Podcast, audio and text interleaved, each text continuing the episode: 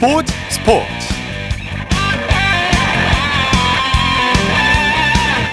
여러분 안녕하십니까? 아나운서 이창진입니다. 우리 축구 대표팀이 기적 같은 역전 드라마를 썼습니다. 새벽까지 축구 보시느라 많이 피곤하셨죠? 그래도 정말 기분 좋은 토요일입니다. 16강 탈락 직전까지 갔다가 구살생으로 살아나서 호주를 꺾고 4강에 진출했는데요. 마지막까지 포기하지 않는 불굴의 정신력과 집중력으로 극한 상황을 이겨냈습니다. 모든 선수들의 희생과 도전 정신에 감명받았다. 주장 손흥민 선수는 감동의 눈물을 흘렸는데요. 투혼을 발휘한 우리 선수들에게 뜨거운 박수를 보내드립니다. 우리 선수들 이 기세를 몰아서 64년 만에 우승까지 기, 기적의 드라마를 계속 써내려가기를 기대해 보겠습니다. 토요일 스포츠 스포츠 먼저 축구 대표팀의 기분 좋은 승리 소식으로 시작하겠습니다. 중앙일보의 김효경 기자입니다. 안녕하세요.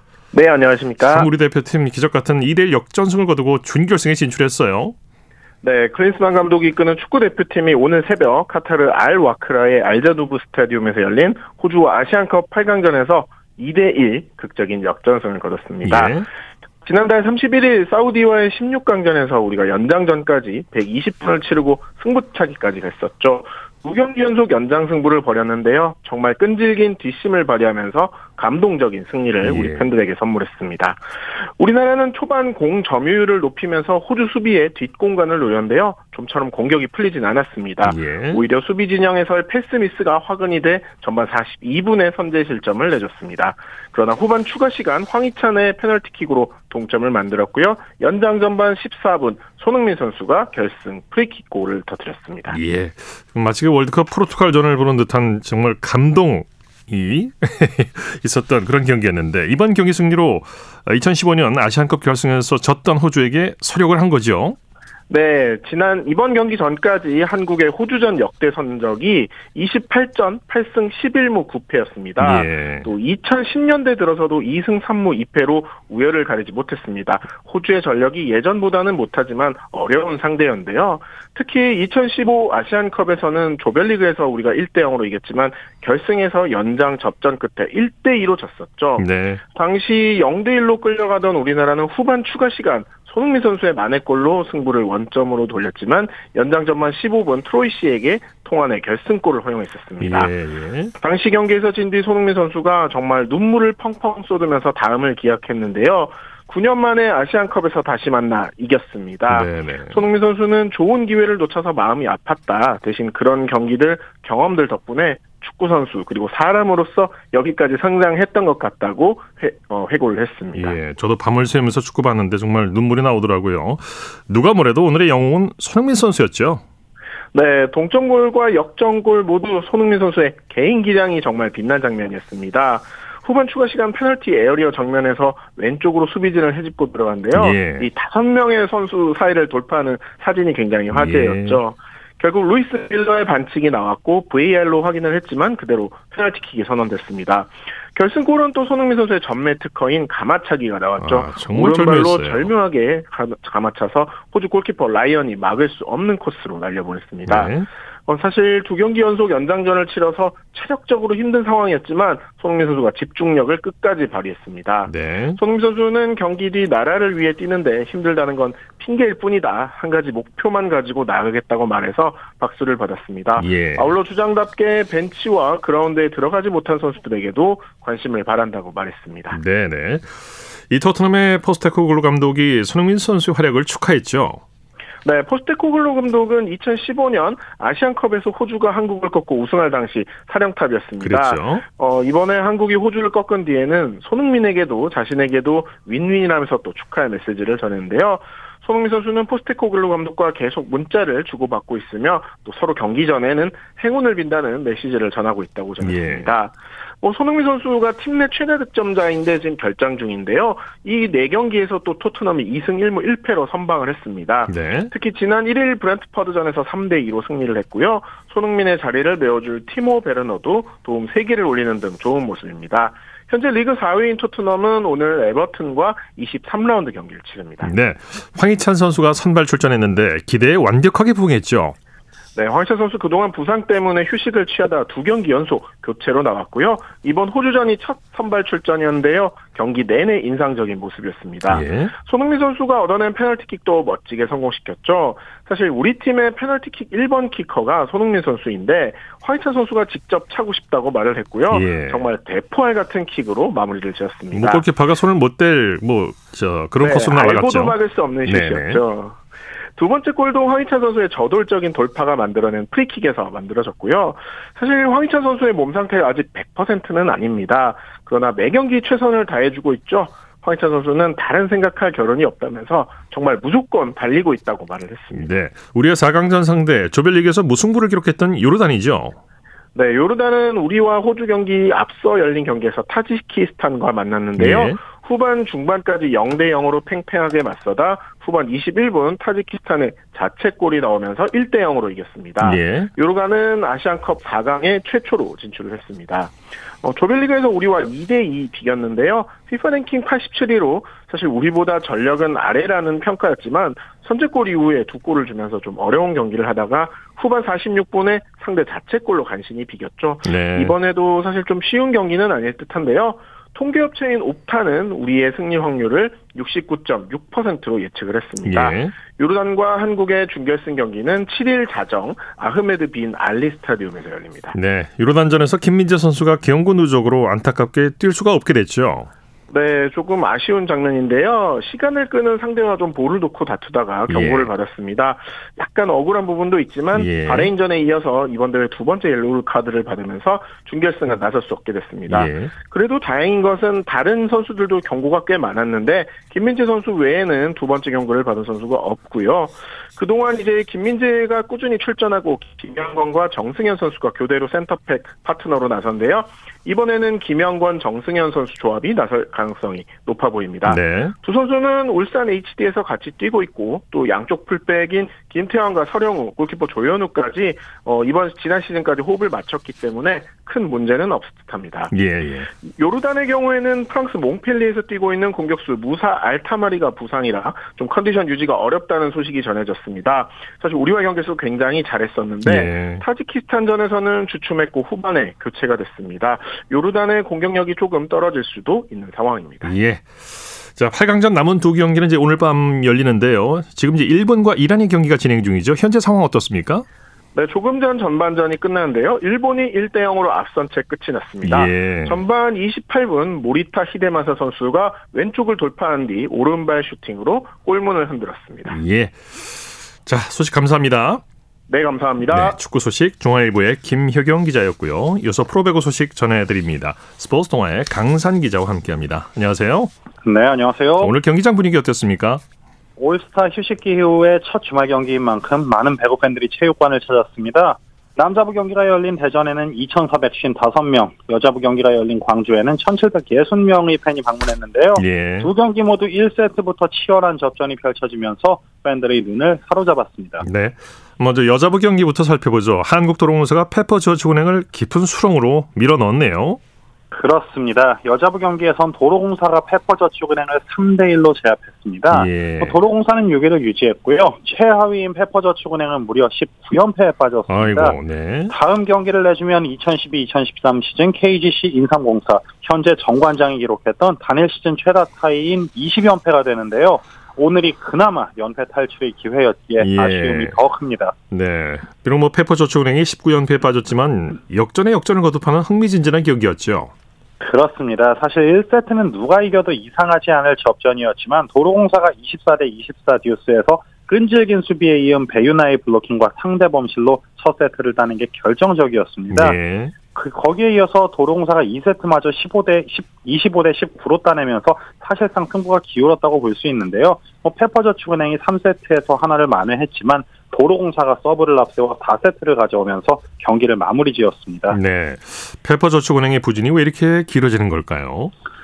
사실 기본기, 즉 리시브 효율이 크게 떨어지면서 좋은 공격수들을 활용한 세트 플레이가 어려워진 측면이 있고요. 예. 오늘 경기 막판에는 야스민이 다시 어깨 통증을 호소하면서 코트를 떠나는 바람에 더 험난한 행보가 예상되는데요. 뭐 그동안 야스민에게 의존하는 플레이를 하면서도 연결 과정이 매끄럽지 않아서 능력치를 극대화하지 못했었는데 앞으로 또 어떤 경기력이 나올지 조금 우려되는 측면이 강합니다. 네, 남자부 살펴보죠. 대한항공이 삼성화재를 꺾고 선두 우리 카드를 바짝 추격하기 시작했네요. 네, 남자부 경기 굉장히 흥미진진했는데요. 대한항공이 삼성화재를 3대 1로 꺾고 선두 우리카드와 승점 47점 동료를 이뤘습니다. 예. 승수에서 1승이 밀려서 2위지만 앞으로 선두 싸움을 더 치열하게 만들었고요. 삼성화재는 3위를 유지했습니다. 네, 듀스만 세 차례가 나올 정도로 접전을 벌였죠.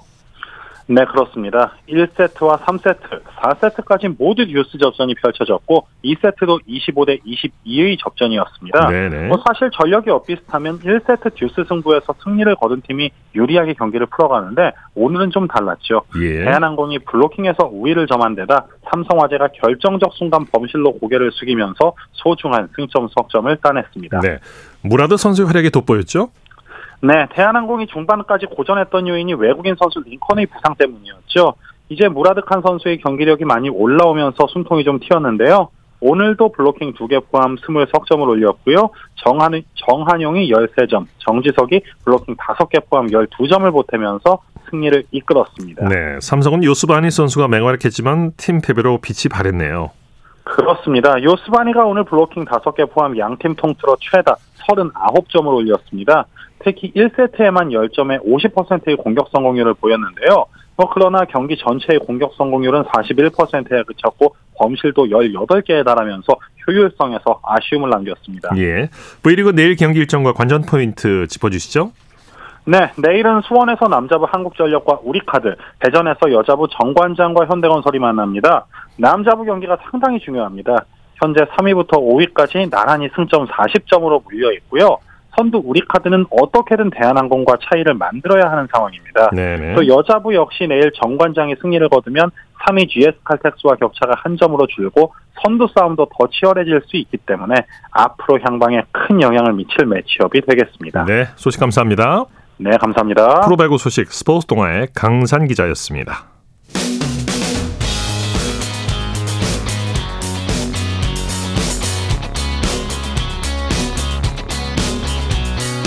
따뜻한 비판이 있습니다. 냉철한 분석이 있습니다. 스포츠 스포츠 토요일 스포츠 스포츠 생방송으로 함께하고 계십니다. 9시 32분 지나고 있습니다. 이어서 강원 동계 청소년 올림픽 대회 소식 총 정리해 봅니다. 이혜리 리포터와 함께합니다. 어서 오십시오. 네, 안녕하세요. 예, 동계 청소년 올림픽이 지난 1일 목요일 폐막식을 끝으로 14일간의 열전을 마무리했는데요. 네. 우리나라가 종합 순위 3위를 차지했죠. 네, 이번 대회에서 우리나라가 종합 순위 3위로 대회를 마무리했습니다. 어, 우리나라는 이번 대회 14개 세부 종목에 참가했고요. 백신 3, 153명의 대한민국 선수단이 참가를 했는데요. 예. 우리나라는 금메달 7 개, 은메달 6개, 동메달 4개, 이렇게 총 메달 17개를 기록했습니다. 종목별로 살펴보면 빙상에서 3개 금메달이 나왔고요. 봅슬레이에서는 1개, 그리고 스키에서 3개 금메달 획득했는데요. 이번 대회 종합 1위 나라는 이탈리아입니다. 예. 2위는 독일이고요. 이 대한민국 선수단은 지난 1일 목요일에 마지막 경기 일정을 마마 마친 후에 강릉 선수촌과 또 올림픽 파크에서 해단식과 또 폐회식 참가를 끝으로 아시아에서 최초로 개최된 2024 동계 청소년 올림픽 대회 14일 동안의 모든 일정을 마무리했습니다. 네. 대회 마지막 날에 금빛 소식이 전해졌죠? 네. 어, 스노보드의 이채운 선수가 자신의 주 종목인 남자 하프 파이프에서 우승을 차지했는데요. 지난 1일 목요일에 강원도 횡성 웰리힐리 파크에서 열린 대회 남자 하프 파이프 결승에서 88.50점 획득해서 금메달 따냈습니다. 예. 이 종목이 U자형 슬로프에서 점프와 회전을 구사하는 종목인데요. 너무 멋지게 잘 소화했습니다. 이채운은 지난달 25일 목요일에 남자 슬로프 스타일 우승에 이어서 이번 대회 두 번째 금메달을 목에 걸었습니다. 예. 더불어서 피겨스케이팅 팀 이벤트에서 우리나라 대표팀이 금메달을 땄는데요. 여자 싱글 신지아, 남자 싱글 김연겸, 그리고 아이스 댄스 김지니, 이나무가 팀을 꾸린 대표팀이 지난 1일 목요일에 이 강원도 강릉 아이스 아레나에서 열린 팀 이벤트에서 랭킹 포인트 13점으로 미국을 한 점 차로 제치고 우승을 했습니다. 예. 이 스노보드 국가대표 이 이채운과 그리고 피겨 국가대표 신지아의 소감 준비했는데요. 지난 1일 목요일 KBS 9시 뉴스입니다. 이채훈에게 적수는 없었습니다. 환상적인 4회전 점프, 숨죽이며 경기를 지켜보던 이채훈의 아버지도 박수를 치며 기뻐했습니다. 일찌감치 우승을 확정한 이채훈은 마지막 시기에 멋진 팬 서비스까지 선보였습니다. 슬로프 스타일에 이은 대회 2관왕입니다. 올림픽 나가서 더 자신감 있게 할 수 있을 것 같고 제 무대가 될 것 같습니다. 세계적인 실력이 무엇인지 보여준 이채훈은 2년 뒤 밀라노 코르티나 올림픽에 대한 기대감을 끌어올렸습니다. 피겨 대표팀도 단체전에서 극적인 역전 우승을 차지했습니다. 미국에 뒤져 2위를 달리고 있던 상황. 마지막 주자였던 신지아가 환상적인 무결점 연기로 자신의 프리스케이팅 최고점까지 갈아치웠습니다. 랭킹 포인트에서 미국을 단 1점 차로 제치고 금메달을 따낸 선수들은 손흥민의 찰칵 세리머니를 따라하며 축구대표팀의 아시안컵 우승을 기원하는 여유까지 보였습니다. 다 같이 즐길 수 있었던 게 너무 재밌었던 것 같고 열심히 한 덕분에 좋은 또 금메달이라는 걸 얻을 수 있어서 너무 행복해요 지금. 김연겸을 대회 2관왕에 오르게 만든 피겨 단체전까지 우리나라는 이번 대회에서 17개의 값진 메달을 따내며 14일간의 열전을 마무리했습니다. KBS 뉴스 신수빈입니다. 이번 대회는 IOC도 극찬한 성공적인 대회였죠. 네, 토마스 바흐 IOC 위원장은 한 인터뷰에서 이번 대회가 소셜 인터뷰 어, 소셜 미디어에서 2억 5천만 회가 언급될 정도로 네. 큰 관심을 받았다 이렇게 얘기를 했고요. 뿐만 아니라 바흐 위원장은 이번 대회를 원활한 대회 운영과 신속한 위기 대응 역량 예. 그리고 우수한 선수단 서비스 등을 꼽으면서 성공적인 대회라고 칭찬을 아끼지 예. 않았습니다. 특히나 이번 대회는 평창 동계 올림픽을 치른 경험을 바탕으로 했고요. 흥행 돌풍을 일으키면서 큰 호평을 받았는데요. 네. 어, 스노보드 이채운 선수 소감 준비했습니다. 지난 1일 목요일 KBS 9시 뉴스입니다. 폐막식엔 전 세계 78개국의 청소년 선수들이 한데 모여 대회의 마지막을 함께 즐겼습니다. 대회 마스코트인 뭉초가 눈을 뿌려 디지털 LED 성화에 불을 끄면서 14일간의 열전이 막을 내렸습니다. 청소년 대회라 관심이 적을 것이란 예상을 깨고 이번 대회는 흥행 돌풍을 이뤄냈습니다. 직전 대회보다 20% 늘어난 199개국에 중계방송되며 국내는 물론 세계적으로도 큰 관심을 받았습니다. 평창의 유산을 이어받은 저비용 고효율의 운영도 빛났습니다. 평창 대회의 3.5%에 불과한 예산. 그러나 평창 대회를 치른 경험과 자원봉사자들의 헌신 속에 K컬처를 소개하는 문화올림픽 역할까지 해냈습니다. 피겨의 김연겸과 스노보드의 이채운이 대회 2관왕에 오르면서 밀라노 코르티나 올림픽을 향한 값진 경험도 쌓았습니다. 유스올림픽 이 경험을 바탕으로 올림픽에서도 떨지 않고 금메달을 딸 수 있었으면 좋겠습니다. 역대 네 번째였던 이번 대회의 성공은 청소년 올림픽이 세계적인 관심을 받는 대회로 성장하는 디딤돌이 될 전망입니다. KBS 뉴스 문영규입니다. 네, 이번 대회 성과도 정리하셨다고요? 네, 우선은 큰 사건 사고 없이 대회가 마무리됐고요. 예. 다양한 문화 체험과 교육이 이루어진 문화 올림픽으로도 치러졌습니다. 예, 여러 가지로 성공적인 대회였어요. 네, 그리고 경기 관중은 당초 목표한 25만 명을 넘어선 27만 명이었고요. 문화 행사에는 23만 명이 참여한 것으로 잠정 집계됐습니다. 김철민 대회 조직위원회 사무총장 인터뷰 준비했는데요. 지난 1일 목요일 KBS 9시 뉴스 뉴스입니다. 2028 평창 동계올림픽에 이어 6년 만에 강원도에서 열린 2024 강원 동계청소년 올림픽 대회. 78개 나라에서 청소년 선수 1,800명이 참가해 7개 경기 15종목에서 14일간 선의의 경쟁을 펼쳤습니다. 우리나라 청소년들도 모두 최선을 다했습니다. 6년 전 올림픽 경기장을 최대한 활용하는 등 2028 평창 동계올림픽의 영광을 이어간다는 의미도 주목받았습니다. 평창 올림픽 유치 단계에서 시작된 드림 프로그램을 다녀간 태국과 튀니지 선수는 은메달까지 획득했습니다. 경기 관중은 당초 목표한 25만 명을 넘어선 27만 명, 문화 행사에는 23만 명이 참여한 것으로 잠정 집계됐습니다. 특별한 안전사고나 불편사항도 접수되지 않았습니다. 아시아 국가에서도 동계 스포츠의 저변이 확대되기를 기대합니다. 대회 조직위는 폭설과 한파 등 기상 악화 속에서도 강원도와 개최시군 1,900여 명의 자원봉사자 등이 협력해 대회를 성공적으로 치를 수 있었다고 감사의 뜻을 전했습니다. KBS 뉴스 김보람입니다. 네, 4년 전 로잔 올림픽에서는 쇼트트랙과 피겨 같은 빙상 종목에 편중이 됐었는데 이번 네. 대회에서는 다양한 종목에서 값진 메달을 따냈어요. 네, 이번 대회에서는요. 쇼트트랙, 또 피겨, 스피드 스케이팅, 봅슬레이, 스키, 스노우보드, 여자 아이스하키 등 이렇게 다양한 종목에서 값진 메달 획득했습니다. 예. 이번 대회를 통해서 우리 청소년 선수들의 값진 경험과 실력을 확인했는데요. 2년 뒤 열리는 2026 밀라노 코르티나 담베초 동계 올림픽이 더욱 기대가 됩니다. 네, 강원 동계 청소년 올림픽 소식 이혜리 리포터와 함께했습니다. 고맙습니다. 네, 고맙습니다. 쳤다 하면 홈런이고 슛 골이고 각본 없는 한편의 드라마 그것이 바로 그것이 바로 손에 잡힌 우승 트로피 목에 걸린 그 배달 너와 내가 하나 되는 그것이 바로 그것이 바로 그것이 바로 꿈꾸던 스포츠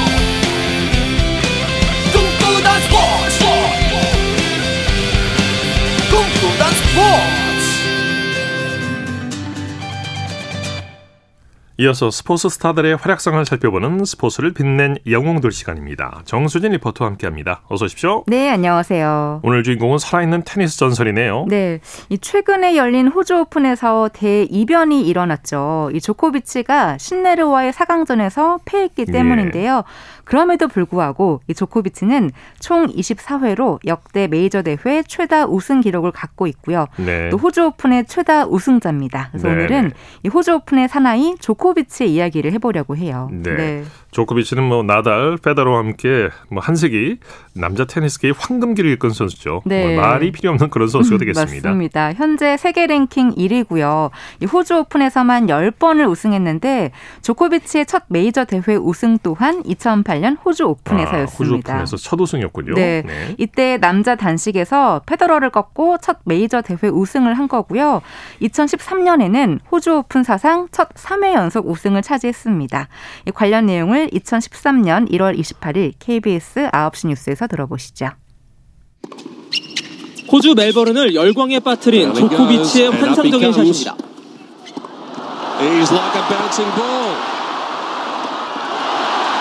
코트 바닥에 넘어지면서 받아낸 공이 결국 득점까지 연결됩니다. 바드 코트에서 조코비치의 움직임은 빨라도 너무 빨랐습니다. Oh, 조코비치는 앤디 머리를 3대 1로 꺾고 호주 오픈 우승을 차지했습니다. 손가락 3개를 펼치며 사상 첫 3회 연속 우승을 자축했습니다. What a joy. It's uh, it's incredible feeling winning winning this trophy once more and uh, it's definitely my favorite Grand Slam, my most successful Grand Slam. I love this court. 약점이 없는 완벽한 플레이를 펼치는 조코비치는 페더러, 나달 등이 건재한 남자 테니스 황금기에 새로운 테니스 황제로 떠올랐습니다. 특히 강한 서브를 받아내는 리턴 능력은 역대 최고로 평가됩니다.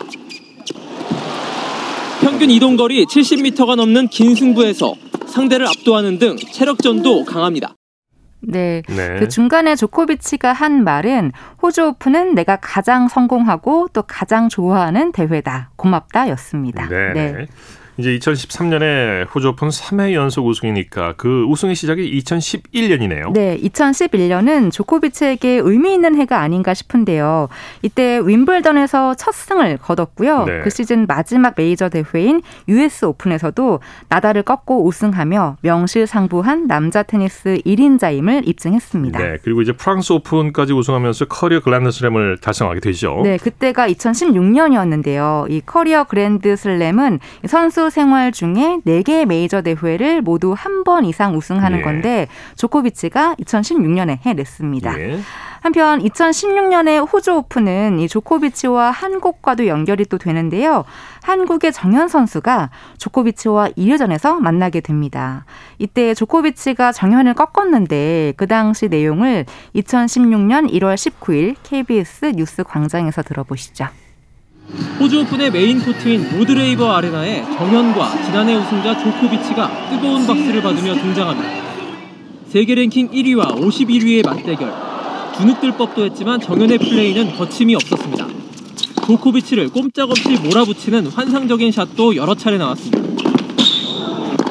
그래도 세계 최강자의 벽은 역시 높았습니다. 정현은 조코비치의 노련한 플레이에 밀려 3대 0으로 졌지만 후회 없는 도전이었습니다. 시합 들어가기 전에 긴장도 되고 좀 자신감 불어넣고 있었는데 생각했던 것보다 시합도 잘 한 것 같고 잊지 못할 경험 한 것 같아요. 역시 문제는 서브였습니다. 첫 서브 성공률이 62%에 그쳤고 특히 첫 서브가 들어간 뒤 득점으로 연결된 확률이 59%에 불과해 89%의 조코비치와 현격한 차이를 보였습니다. 그러나 조코비치가 경기 도중 엄지 손가락을 축혀 세울 만큼 정현은 무한한 가능성을 보였습니다. He's got a very solid game uh, from the baseline. 네, 예. 이때 조코비치가 그 한 말이 정현 선수가 스무 살인데 대단히 훌륭하다. 큰 선수가 될 성장 가능성이 있다라고 했는데요. 어, 실제로 2년 후인 2018년 호주 오픈에서 정현과 조코비치는 다시 만났고요. 예. 이때는 정현이 조코비치를 꺾고 어. 한국 선수로는 처음으로 메이저 대회 8강에 진출했습니다. 예, 정현이 조코비치를 꺾은 적이 있군요. 네. 그럼요. 네. 이제 사실 조코비치를 얘기할 때 그 꼭 따라다니는 이름 라이벌 나달과 페더러라는 이름이 꼭 따라다니죠. 그렇죠. 이 조코비치가 이 두 선수와 명승부를 치르기도 했는데요.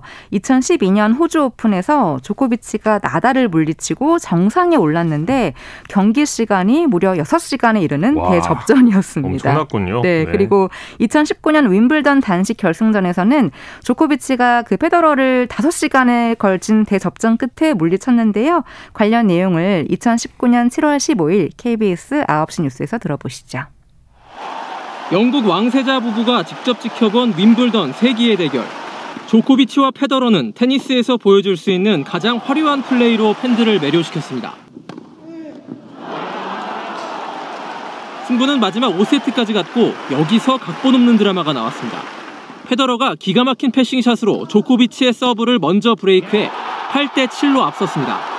게다가 자신의 서브에서 40대 15로 앞서 챔피언십 포인트까지 잡았습니다. 이 상황을 조코비치가 뒤집었습니다. 페더러의 서브를 다시 브레이크해 동점을 만든 조코비치는 마지막 타이브레이크에서 웃었습니다. 4시간 57분 윈블던 결승전 사상 최장 시간 경기였습니다. 통산 다섯 번째 윈블던 정상에 오른 조코비치는 늘 그랬듯 잔디를 씹어먹으며 기쁨을 만끽했습니다. 네. 예. 이제 다음 메이저 대회가 프랑스 오픈인데 과연 조코비치가 25번째 메이저 대회 우승을 이뤄낼지 기대를 해 보겠습니다. 네. 스포츠를 빛낸 영웅들 정순인 리포터와 함께 했습니다. 수고했습니다. 네, 고맙습니다.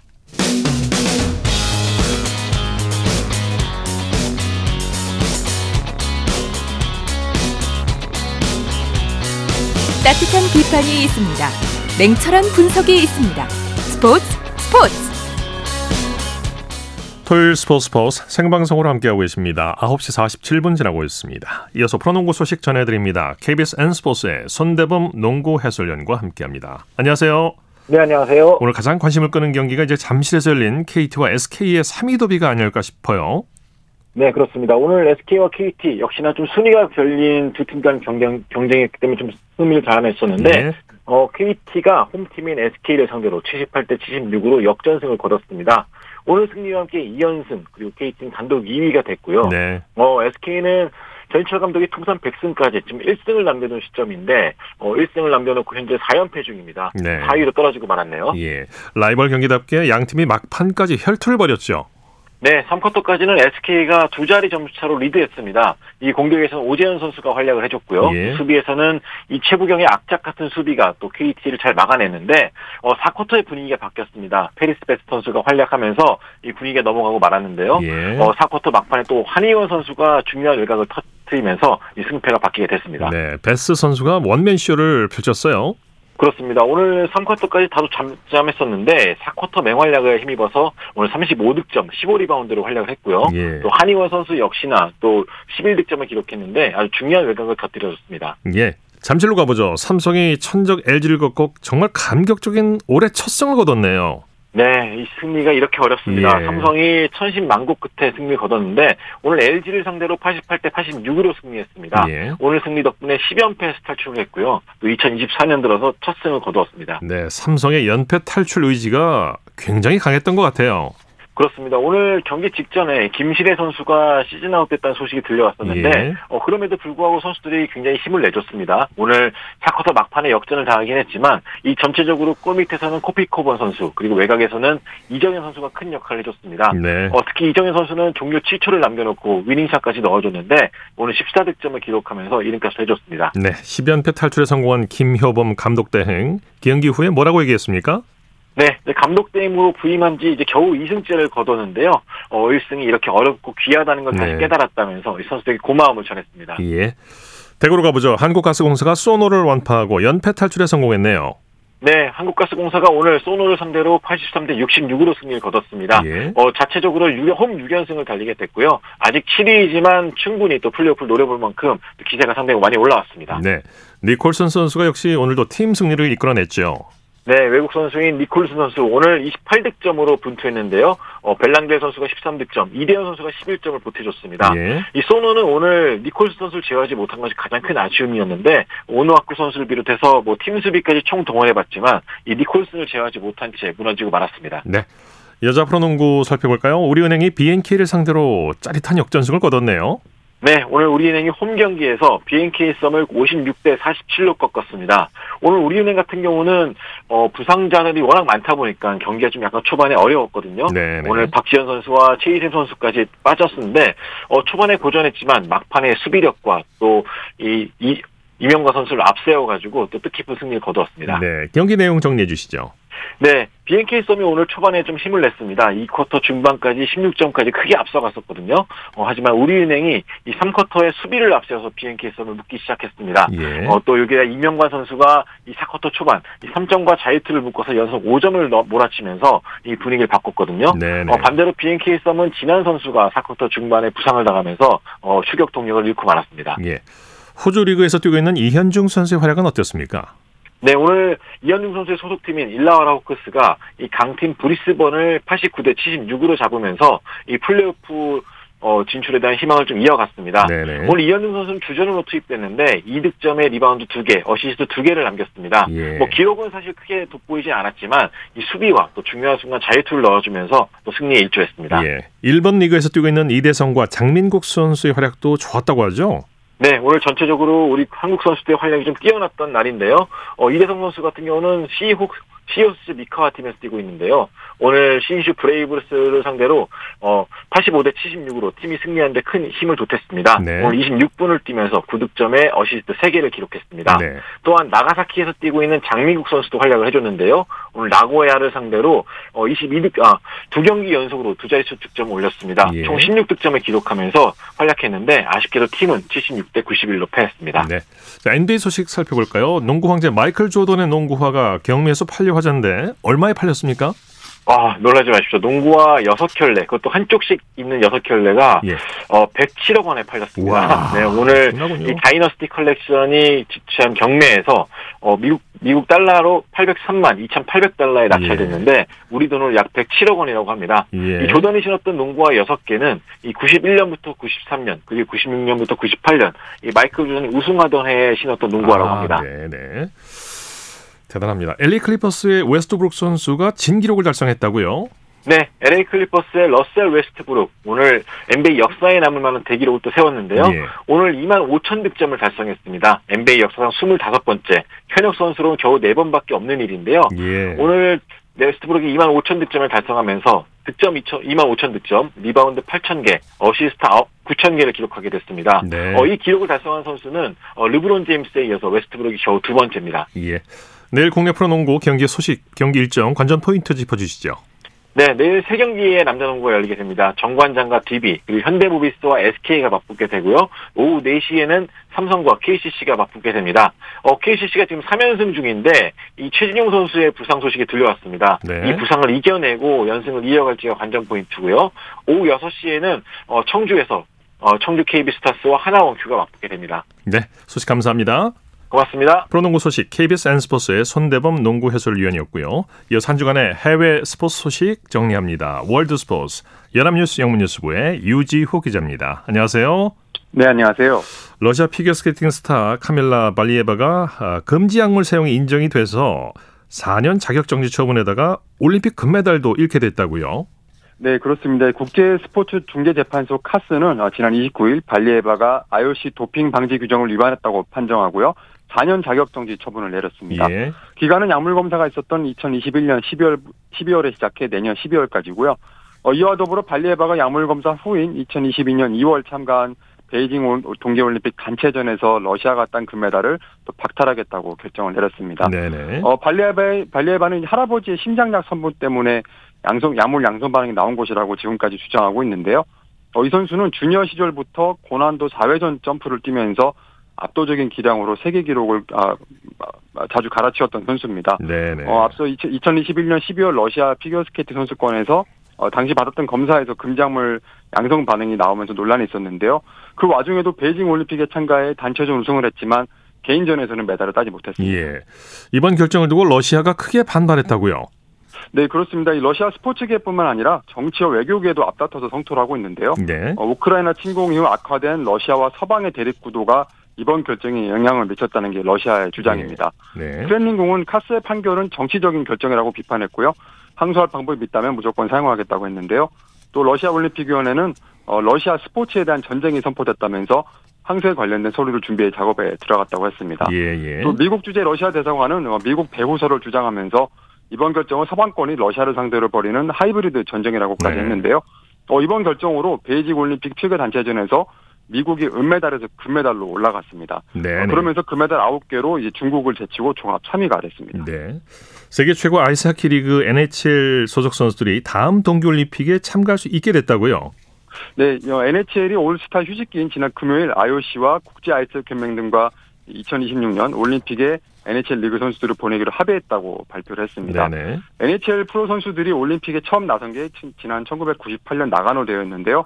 이후 2014년 소치 올림픽 때까지 출전했다가 어, 지난 2018 평창과 또 2022년 베이징 대회 때는 불참했습니다. 예. 어, 선수도 부상에 따른 보험료 지불이나 또 여행 경비 등을 놓고 NHL과 IOC가 의견을 좁히지 못했고요. 특히 평창 대회 경우에는 북미권과 북미권과의 시차도 있었고 또 베이징 대회 때는 어, 코로나19로 인한 여러 가지 제약을 이유로 NHL 이 선수들을 보내지 않았습니다. 예. 하지만 지난 수년간 많은 선수들이 어, 나라를 대표해 올림픽에 나가고 싶다는 뜻을 여러 차례 밝혔는데요. 이번 합의로 그런 선- 선수들이 이 꿈을 꿈을 이루게 이룰 수 있게 됐습니다. 네. 2026년 동계올림픽을 여는 이탈리아가 썰매 종목 개최 시설을 새로 짓겠다고 발표했다고요. 네, 밀라노 코르티나 담페초 동계올림픽 조직위원회가 지난 30일 성명에서 이 봅슬레이, 스켈레톤, 루지 세 종목의 개최지로 코르티나 담페초가 유력하다고 발표했는데요. 이 도시의 슬라이딩 센터를 새로 짓는 것- 것에 대해 낙관적이라고 했습니다. 네. 앞서 조직위는 비용 문제 등을 이유로 경기장 신축을 포기했다가 다시 짓는 쪽으로 방향을 이번에 틀었는데요. 어, 지난 10월 IOC 총회 당시 대회 조직위가 썰매 종목을 아예 다른 나라에서 개최할 것이라고 말하기도 했는데 예. 어, 지난달 정부가 썰매 종목을 이탈리아에서 열어야 한다고 주장했고요. 한 기업이 공사를 2025년 3월까지 마치겠다면서 입찰에 나섰고 그 이후로 분위기가 바뀌었습니다. 네, 소식 감사합니다. 네, 감사합니다. 월드스포츠 연합뉴스 영문뉴스부의 유지호 기자였습니다. 스포츠 스포츠 오늘 준비한 소식은 여기까지고요. 내일도 풍성한 스포츠 소식으로 찾아뵙겠습니다. 함께해 주신 여러분 고맙습니다. 지금까지 아나운서 이창진이었습니다. 스포츠 스포츠